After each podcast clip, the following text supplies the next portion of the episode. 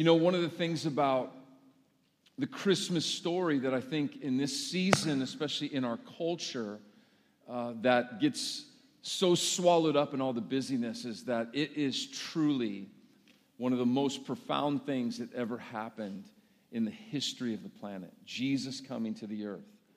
It was actually one of the most extravagant gifts of love to all people. Extravagant gifts of love for all. I want to look in Luke chapter 2. We begin this morning. It says this Glory to God in the highest heaven and peace on earth to those with whom God is pleased. You know, this announcement right here would prove to be a historical declaration point, not only for those in Israel, but for each and every human being that lived, is living, and will live, with whom God is pleased. That word there means delight, satisfaction, good pleasure. When you think of your relationship with God, do those words echo in your heart? You think of his affections for you? Delight, satisfaction, good pleasure. You see, peace on earth was the desired aim of the coming Jesus. You see, at the time of his birth, Israel was in the throes of political division and factions under Roman occupation. There was social unrest, there were revolts and uprisings taking place, with many of those behind these uprisings claiming to be the Messiah who had come to save. There was economic crisis due corruption at the high, due to corruption at the highest levels. The poor were being marginalized and oppressed. And on the religious front, the temple system was no longer a safe place for people to go. And it had become, as Jesus referred to it, a den of thieves. Under all of this, Israel, who had been called by God, listen to this, to be a light to the nations, had lost her way. And is penned by one of my favorite worship songs when one loses his way, God's mercy becomes our compass. That song that says, You delight in showing mercy because mercy triumphs over judgment. I will wake and spend my days loving the one who God has raised up. This is what the birth of Christ was all about. Luke, whose gospel we're going to look into for just a couple of minutes this morning, and reading from today says in Luke chapter 1, verse 78 and 79, when we get a little bit deeper into the Christmas story, it says, Because of God's tender mercy, the morning light from heaven is about to break in upon us. So mercy attracts the coming of Jesus. It did then 2,000 years ago. It does today. One day at a second advent, and will attract him then. And it says in verse 79 to give light to those who sit in darkness and in the shadow of death, and to guide us to the path of peace. Everybody say, path of peace with me. You see, we're supposed to, by the destiny of God, walk on the path of peace in this life. That's what I want to talk about. To the path of peace. You see, this would be the beginning of a journey to the path of peace. A process where His Word would be a light now residing on the inside of us to guide us, to help us to navigate the challenges of today and give us hope for the challenges of tomorrow. You see, the gospel writings of Luke are written in a very logical, practical manner, as compared to, say, John, who was an artist, more of a poet, a mystic Remember when he wrote, In the beginning was the Word? Flowery language, right? And the Word was with God, and the Word was God. And we're kind of going, What? But it was no mistake that God chose Luke who was a physician by occupation, to record the detailed account of the Christmas story. I want to submit if we could have eyes to see and ears to hear this morning what God wants to reveal through, to us through the specific details of that story, we would all leave here changed. We'll begin today in Luke chapter 2, verse 8. Look at this with me. It says, That night in a field near Bethlehem, there were shepherds watching over their flock. Now, we could just easily move on from that verse and just look right over it because it's just so practical. It's just, just filled with kind of specific facts and details. But let's look a little closer into that detail for just a minute. It says from the writings of Luke that it was at night and secondly, that they were in a field and there were shepherds who were watching over their flocks. Now, interestingly enough, you see, Jesus in the time, this was, this was a massive occupation. On a trip to Turkey a couple years ago, I learned more about shepherds and, and what they do as in, in a land where for thousands of years these, these men would be out in these fields caring for their sheep. You see, they had great concern for these ones that have been entrusted into their care. In fact, Jesus, when he, he talks about leadership in the church, the literal word or meaning for pastor is shepherd. Elders that are raised up in the body that, that are maybe of a, a, another plurality of the fivefold gifts, they're actually referred to as well as shepherds.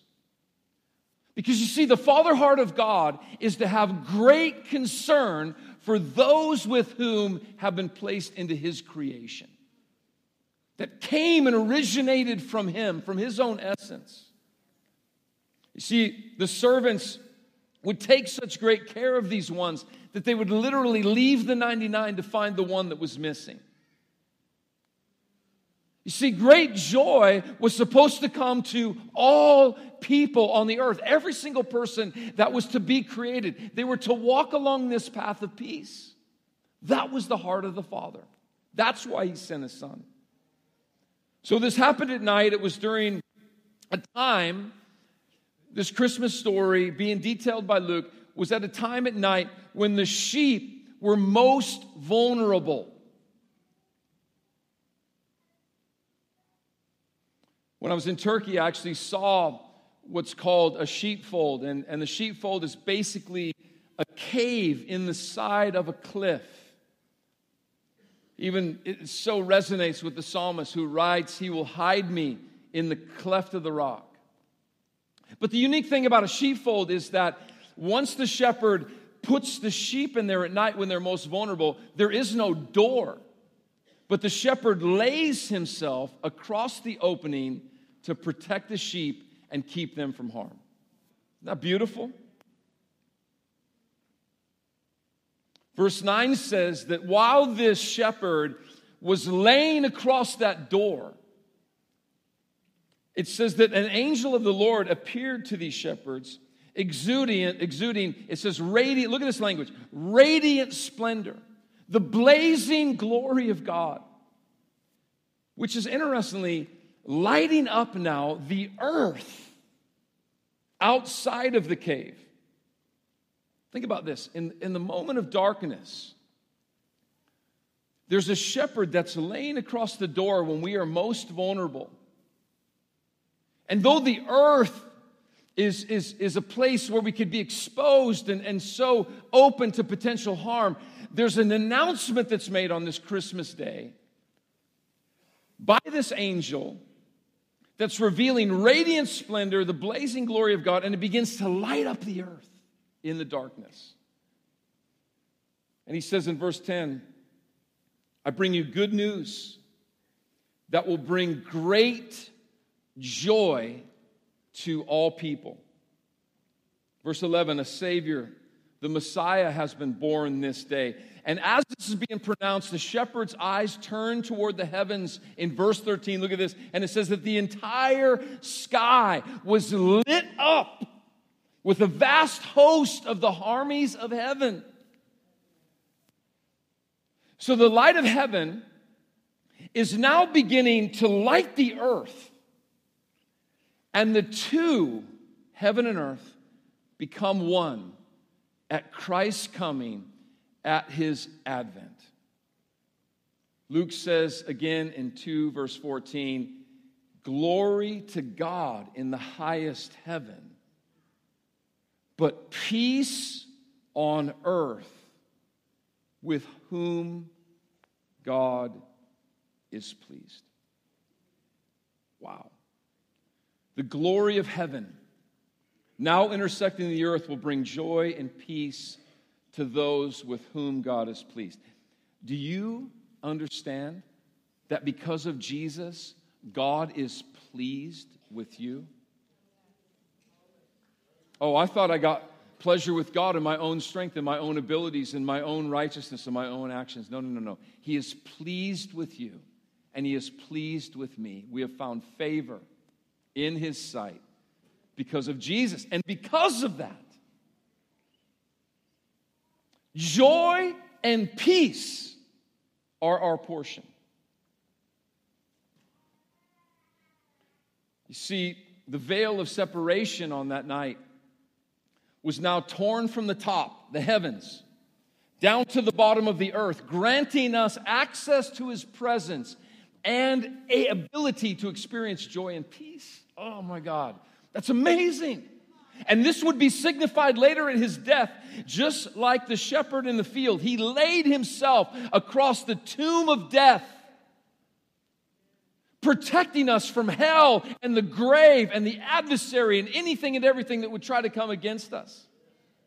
And when he did, he laid his life down for us. Every single human being that was born, that is now being born, that ever will be born, he laid himself across that cave. laying your life down for a friend, there is no greater love than this. And all this to give us hope that despite, listen to this, come on, I know what's happening in all of our hearts this morning on some level. Despite what's going on in the world around us or what may be taking place in our lives at any given point in time, we are safe in Him and we can have peace on earth. Wow! Come on, in this Christmas season, it is so tumultuous. It's so busy. It's so crazy. It feels anything, oftentimes, other than peaceful. And yet, it was the intended purpose that Christ came to put peace in our hearts and give us joy for the journey. As we close, I want to take a quick look at a woman in Mark chapter 5, just to take the practical language of Luke and make it practical to us, who herself was able to somehow find her way onto the path of peace because of desperation. You see, a brief context here in Mark chapter 5. Uh, Jesus is crossing back and forth over to what was known as the Gadarenes. It was outside of the region or nation of Israel. And the Gerasenes, it was a dark place right? It was, it was, it was where those other people lived, you know, the ones that didn't supposedly know God. And ironically, the Israelites, who were supposed to be the light of the world, should have been going there, but Jesus had to model this for them because they were stuck themselves in darkness. So, after bringing freedom to a man possessed by an evil spirit, Jesus makes his way back to Israel by boat, and people are waiting for him on the seashore in droves. The people of God suffering from many things, right? And he makes his way into the crowd to pray for those who are in need. And there's a woman there amongst these hundreds of people who had this infirmity for 12 years and listen to this. She spent every single penny she had on doctors to try to find resolution to the issue, and it only got worse. And now she's like, My only hope for joy and peace is this one Jesus. In desperation for him, she says in verse 28 if I can just just touch the robe of his garment, I would be healed. So she strategically makes her way through the crowd of people and somehow manages to reach out and touch the very hem of his garment. And incredibly, when she does, look at this what it says in verse 29. It says, immediately the issue that she had stopped, and she could feel in her body that she had been healed from this terrible condition. What was profound to me at the time, it says in verse 30 that Jesus realized at once that healing power had gone out from him. So he turned around to the crowd and he asked, Who touched me? Who touched my robe? The disciples, not yet fully understanding the favor and the pleasure of God for all the needs of humanity and his sensitivity to those needs, they ask him this question Look at this crowd, Jesus, who's pushing around you. How can you even ask her? Why would you even ask who me? There's so many people touching the hem. But see, Jesus could perceive the need of the obscure one. Could there be an obscure one in our midst today? Has there been moments when you and I have felt isolated, separated, obscure in the eyes of God? Who touched me? Jesus says. The other day, Wendy was working with a patient who was suffering greatly from a terminal disease that he had recently been diagnosed with in the last year. He was relatively young. I say actually really young in his 60s, now that I'm 50. Come on, somebody. Very young.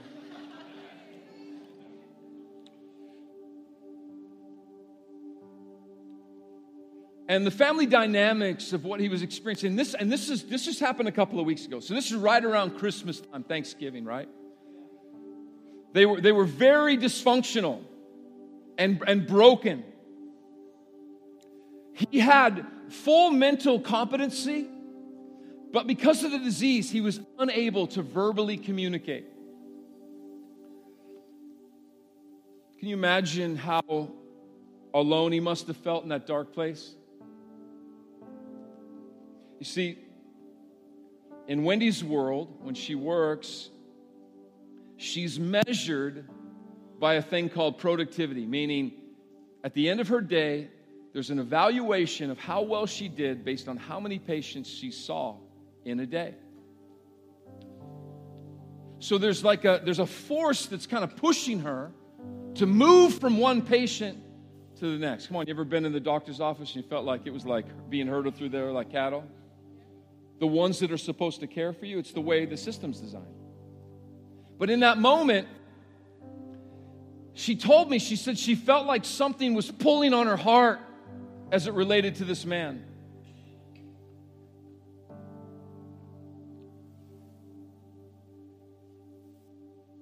And in the backdrop, there was the, the, the, the memorial service for President Bush and there was, a, there was a person that was singing a worship song in that part of the service. And she said the presence of God began to fill that room, that little room on, on, on the campus of where Wendy works. And, and she stopped and she, she, she put her hand on his heart and looked into his eyes and said, God is with you. He knows and understands your need in this moment and you have found favor with God because of Jesus. And though he couldn't verbally communicate, tears, tears begin to run down his face.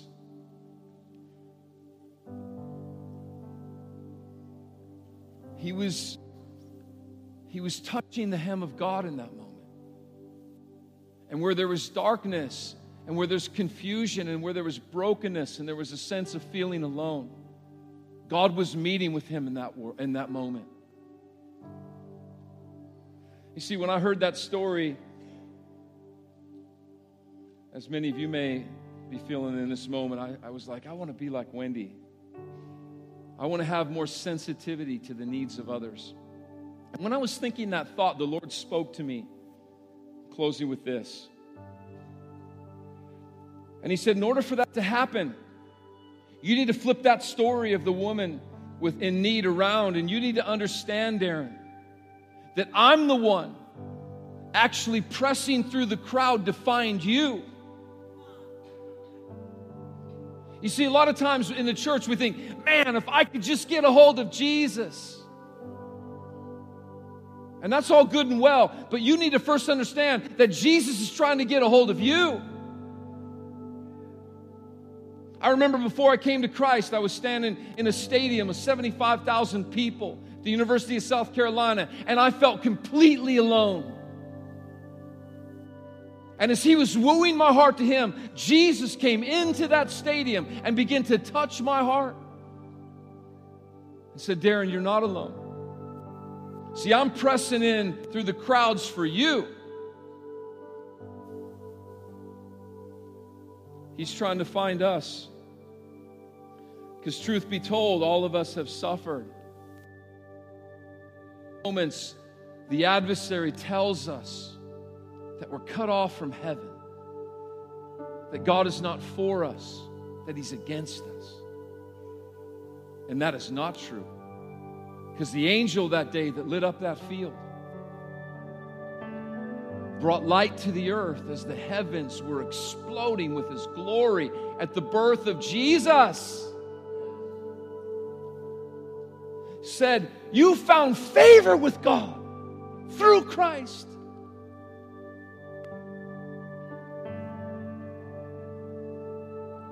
And even, says the Lord, when you can't see me, I'm reaching out for you.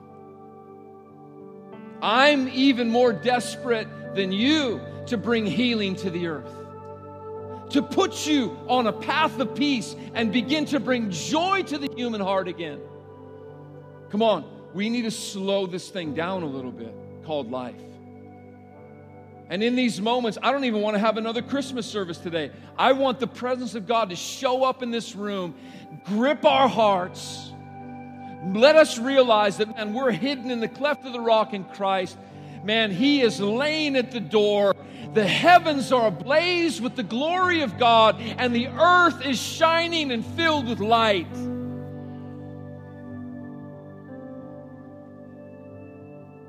And maybe in that place, we'll have boldness to venture out into the darkness because we know that the light has come.